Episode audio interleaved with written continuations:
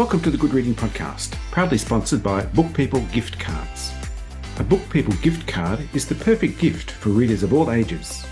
Simply order your gift card online at bookpeoplegiftcards.org.au. Redeem at any one of over 500 bookshops across Australia. Visit bookpeoplegiftcards.org.au. Matt Majendie is a sports correspondent for the Evening Standard and has twice been nominated in the Sports Journalist of the Year Awards. Today I'm talking to Matt about his book, Nazaré, Life and Death with the Big Wave Surfers. Matt Majendie, welcome to the Good Reading Podcast. Yeah, thanks for having me on. Just to get our bearings, where is Nazaré and what was it before the arrival of big wave surfers? So if you imagine Portugal and Lisbon, the capital, if you drive about an hour and 15, hour and 20 minutes north of there, you come to Nazaré. And before it became this big wave surfing mecca, it was merely a fishing village, and it still is now. So fishing and the seamen there, that's a very, very important part of their community. So that is all year round, the fishing. But what also used to happen in the summer months, and it's still very popular as a tourist attraction, I think in the sort of 50s, 60s, it became quite an appealing place, celebrities and stuff. There's some funky photos taken. So it became that. But what happened was, once it came to sort of September time and the weather started to dissipate, the place would shut down. So between October and March, which is the window we now see as the big wave surfing window in Nazaré, it was a bit of a dead town. So you'd see all the shop fronts would shut down, the cafes, restaurant, and it was very much a seasonal place. Now it's a 24/7, 365 days of the year place that's buzzing the whole time because of this added sort of extra life that's been given. And it's been dubbed surfing's Everest. What does it take to earn that title, surfing's Everest? Well, I think it's two parts. Obviously, it's consistently, well, it's the one where the records are being broken. So first, Garrett McNamara surfed a 70-foot wave, then a 78.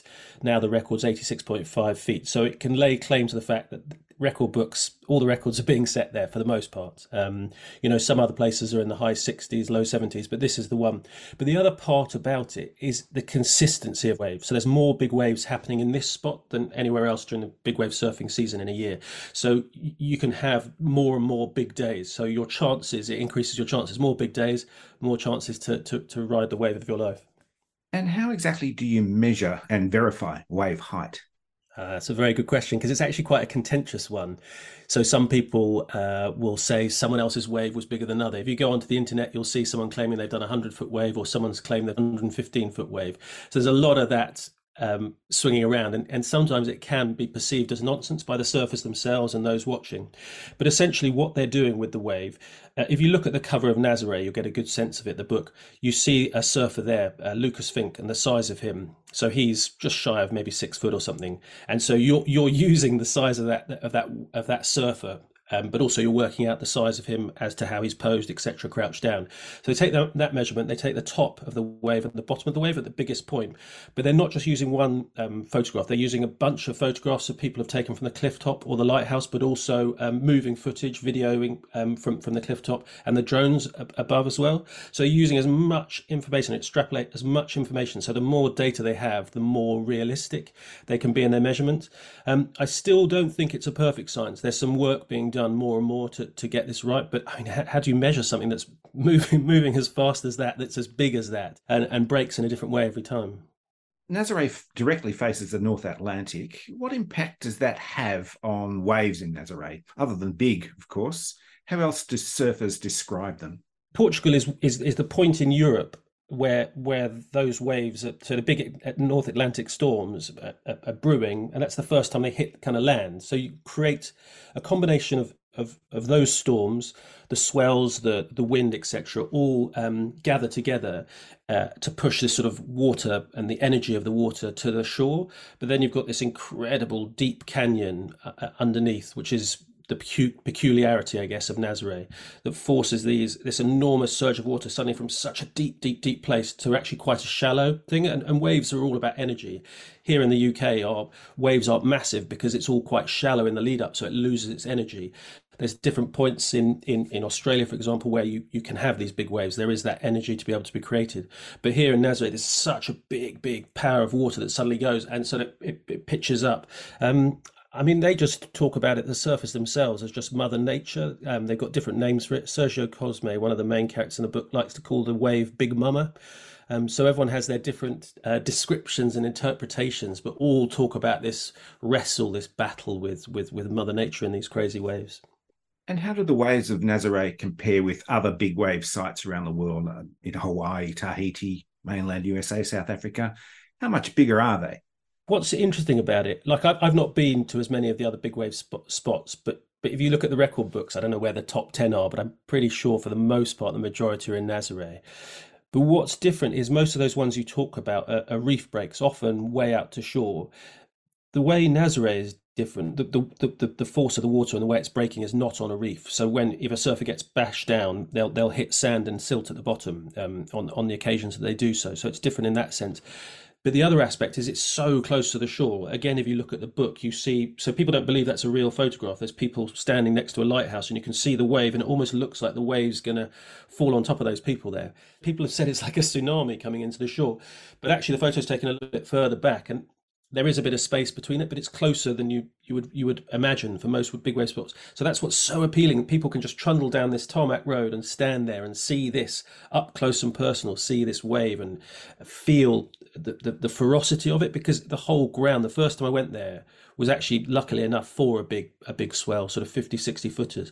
And the whole ground is rumbling and shaking and it feels like you're in this earthquake and you're like, I mean, you almost don't want to get out of your place where you're staying because it feels a bit, you can hear the shutters on the windows rattling. And then you walk down there and you look down and there's people in jet skis and on surfboards and you're thinking, these are mad men and mad women. And I think they probably are.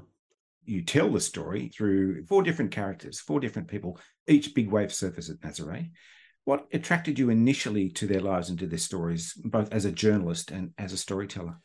So it's interesting, the backstory to this is almost by default. We went on a family holiday to a place near Lisbon called Almocogeme, where we stayed in this beautiful, my wife and two kids in this beautiful little house attached to a bigger house that's family owned.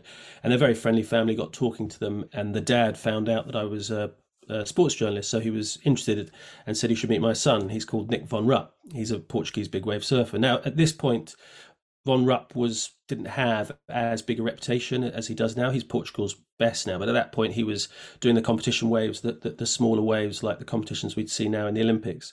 But I got talking to him and did a feature with him, and it did it actually really well. And off the back of that, I think it helped him get some sponsorship deals. So he was really grateful. So invited me over to come and do some more stuff. So I did some other pieces with him. And while I was there, I suddenly realized, well, wait a second, there's something here, beyond Nic von Rupp, who in himself was a fascinating character. Like, he speaks 5 languages, educated, good looking guy. He's got this beautiful girlfriend who's a famous actress in Portugal. So there's all his story alone was fascinating. And his dad was the executive producer of the film Platoon. So there's all these different strands, and that was him alone. But as he was very gracious and kind to have me tag along, he introduced me to all these people and we'd go for dinner. And then suddenly you'd hear these stories of all these different people and realize how fascinating they were. And I didn't want to just focus on the local surfers, because what makes Portugal so special is this disparate collection of people from all over the globe. And so slowly I stumbled across the characters who I wanted to have as the main ones in the book. I was fascinated by Garrett McNamara because he was the first one ever to have surfed the big wave on the big days back in 2011.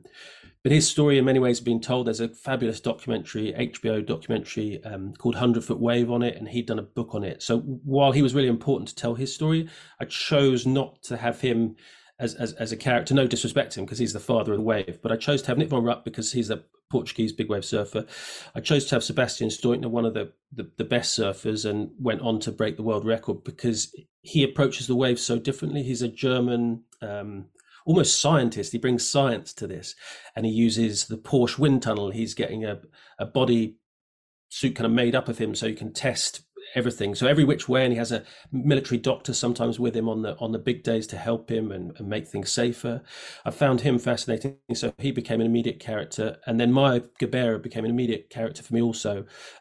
Not just, I mean, it's fascinating that she's female and she has the world record for biggest wave ever surfed by a woman, but also that wave of 73 foot is bigger than almost all the men have ever surfed. So she is on a level playing field with these guys, and I love that. And her story was that she nearly died and was 9 minutes in the water, could have drowned. Not you or I, and most people listening would probably have drowned from that. But amazing, she didn't. It's hard to watch her being resuscitated on the beach with CPR, but she lived to tell the tale. You and I would have ran a mile. Well, I'm putting this idea in your head. I certainly would have run a mile. I would have too. Don't worry. Yeah, right. Well, she instead decided to move there, buy a house, and live in Nazaré, and now surfs it the whole time. Obviously, I'm based in the UK, so I wanted a British surfer, and the main one who's been there from the very start is Andrew Cotton, and he's a lovely guy, as nice a guy as you'll meet. A British plumber who I found fascinating. He gave up this job as a plumber just to chance it in these waves and became a great success story. Can I say that I can see the connection with water as a plumber, but the risks are vastly different. No, that's very true. I mean, he says if he was a normal, rational person and wanted to make a living, he would have stuck with the plumbing, but he can't help himself. There is like an addictive element to it. The book opens with Cotton nearly losing his life, or so it seemed to me and others watching. But he didn't even want to go out on that day because he didn't feel right. The waves looked bad and he knew or feared he'd get in trouble. But he's sitting in this little villa where he's renting for the season, and he sees these big waves, and like a siren's call, they lure him in and he can't help himself. So in he goes and gets himself in terrible trouble. But he just loves it, can't get enough of it. It's sometimes I think he has a battle with it, with family back at home, with, you know, he's going into his mid-40s now. Should he still be doing it? There's sometimes there, but the love and the lure of the wave always wins, certainly over the plumbing as well, I think. It's a really interesting passage, I think, the birth of Nazaré, and it begins like this. No one ever used to surf Nazaré on its monstrous days. Local surfers and bodyboarders knew where the tipping point was for dicing with death. They would still walk down the road to the lighthouse on those days and look at the feral nature of the water. But bar the fishermen further out to sea, the waters stayed empty on such occasions. Being out there was unthinkable, the risk simply too great. Now, you've mentioned Nic von Rupp, a local who grew up in the area. Didn't Nick get that message? Well, obviously not. Actually, it's quite funny you should mention him, because this week on social media, he's been showing clips of his first time in the wave. And in the really super big waves, these guys and girls are being towed in by the jet skis because they become too big at some point for them to be able to do it. But here, his first time in Nazaré, he's showing these clips of him paddling, and he is getting utterly, utterly dumped. Like, I mean, it looks a total beating. The board flips over and he's getting hit round left, right and centre. Sort of, he must have had whiplash, whatever it is. You would have thought he got the message from that, but clearly not. I mean, he loves it. You know, there's a buzz about it. There's a lovely feel among them. The adrenaline before, when you're there and it's pitch black, that the day dawn hasn't come, and they're all together and they've got this shared adrenaline and buzz about it. But I don't know what it is, you know, because I'm trying to do it from a rational point of view of how I would approach things, and I wouldn't do what they do. And so trying to approach it in that rational sense, surely you learn your lesson seeing that, knowing as a local, but obviously not. I mean, all the locals are still in awe of it. The locals are a lot of the spotters who guide the people, but generally don't then necessarily turn to being big wave surfers. It takes a very select person, I think, to be able to do it. Certainly does, but it also takes a very select person to play a role in the safety of these ventures. Now, staying alive is the objective, but next to the surfer themselves, no one contributes more than the jet ski drivers who assist them, tow them in and out. You mentioned Sergio Cosme. He's not the only one, but he's attracted the nickname of the Guardian Angel of Nazaré for his daring rescues. That in itself is an incredible risk to take. Yeah, it is. And you sort of... With him, there's another guy called Alamal de Marecias, Marecias. Sometimes when I'm talking to them, I see like a haunted look in their eyes. And maybe as a journalist, I'm reading too much into it, taking too much into it, because so much weight is on them. You know, there's a big pressure every time that goes on. While they're working in their team and rescuing their team, they've always got their eyes for everyone else, for their friends, rivals, even people they don't get on so well with, because they don't want this tragedy to happen. So I think it's actually incredibly stressful thing. And we had one moment where one guy had his arm sort of snapped and his elbows pointed in the wrong direction. Someone else is in hospital, but okay. They come back and they're like, "Oh, that's fine. You know, everyone's all right." I'm like, "Everyone's not all right. You know, we've got 3 people in hospital here," or whatever it is. But actually, their message is you know, no one died. A broken bone that can recover from, a you know, knocked out front teeth, a concussion, whatever. But I'm incredibly in awe of these guys because They're taking almighty risks to tow people into the wave of their lives. But almost more important than that is the job afterwards to rescue them, to ensure they're safe. And I don't know how I do it. Cosme talks about, sometimes Sergio talks about how some people don't even thank him, you know, scoop them, save them, and they would have most likely died without him, and they don't say thank you. So I think it must be a frustrating thing at the same time. But, you know, that's why I felt it was so important to have a rescue driver. While he can surf the big waves, it was important to have him as a big character because of how integral his role is in Nazaré and the surfers staying alive. Now, you lived amongst these people for an entire season. From your observations, and other than actually surfing, how do surfers prepare for big waves? I mean, the mental challenge alone must be enormous. Yeah, it's interesting. I think it's changing. It's becoming more professional. They're less the surf dudes that we might think stereotypically in the movies and TV shows that we see. You just have to go on their social media and see the work they do. They're incredibly fit, work very hard. Quite a lot of them now use psychologists as well. So getting the mental preparation right, because to throw yourself into that, even if you are an extreme sport athlete, requires, you know, something else. So they're using psychologists. But I find the preparations fascinating. It's not just that, the mental stuff and the fitness, but they have these warehouses which they share with the fishermen. They're sort of in juxtaposition, they're opposite each other and beside each other as neighbours. But they all go like the day before, and all the mechanical work is done, ensuring the jet skis are right. You've got the right suits with the gas canisters that can inflate. You've got the radios working. You've got the other, you know, maybe little tops put over the top so you're bright pink, so you're easier to spot, etc., etc. So all that meticulous preparation. There's little things like making sure the stickers of your sponsor are on top of the board, things that you and I wouldn't necessarily think about straight away. And that's amazing. So that's all done, and then off they go to bed, get up in the morning. You know, they might not come back into the harbour until lunchtime or until the end of the day if they've got enough fuel, packing food for the day, which you wouldn't think of, and like a bag of nuts and dried fruit and things like that. But getting everything together and feeling the buzz is so exciting. You don't want to get in the water, but you just sort of want to be a part of that. The preparation of getting all the jet skis and everything lowered into the water. And one of the bits I love, the final preparation, as the jet skis go out, the harbour opens out and you'll see the lighthouse in the distance, and they have to go around that. Before they leave this harbour alongside all the fishing vessels, they just pause together and often hold hands, and some are very religious. There's a big Catholic movement in there, and actually twinned with Brazil, and some of the Brazilians come from there, so they're very religious. So a lot of them will pray to God, but the rest of them are actually very spiritual, so they'll say a prayer of sorts to Mother Nature just to all get back safe, and I really love that aspect. Disasters are inevitable in a sport like big wave surfing. How do they shake off near disasters? Andrew Cotton even has a top 5 worst near disasters, which implies he's got more than 5. The book, as I said before, opens with him getting smashed against some rocks, and then one more wave hits him and he's in serious trouble. And Nic von Rupp says 1 in 10 chance of surviving at that point. Somehow he does survive. But they see it in a different way. While it looks perilous and dreadful to us, they feel like there is an element of control. There is some they have prepared so meticulously that they feel they can get away with it.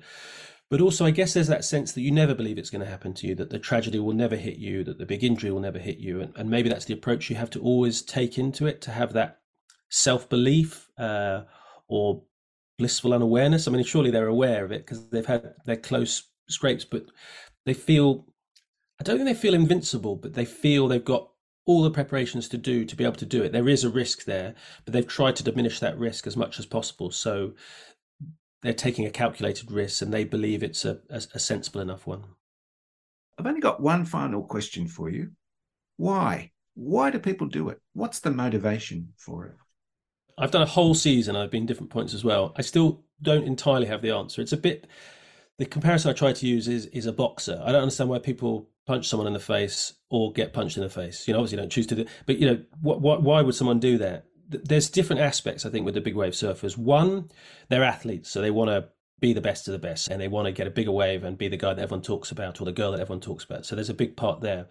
There's that adrenaline rush, that extreme sports athlete. I'm sure there's more research to come, but they're wired differently. I'm sure if you look at their brains, there's something there that's different to most normal human beings. So they're chasing that adrenaline. But the other part of it, I think, is as well as these people that grew up in water, so they're water men and women who love water for the whole of their lives, and there's that Mother Nature element. There's also this quite special community, and this is grows and grows, and they're a band of something, a collective. And while they're rivals and they can butt heads and there's egos and there's fights and rows, they have this very special bond.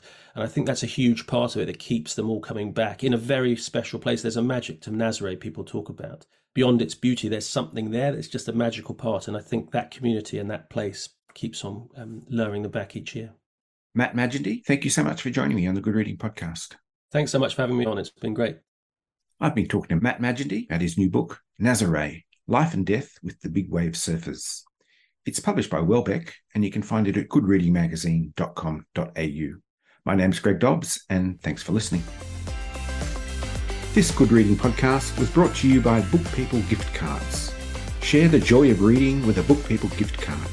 To find out more, visit bookpeoplegiftcards.org.au.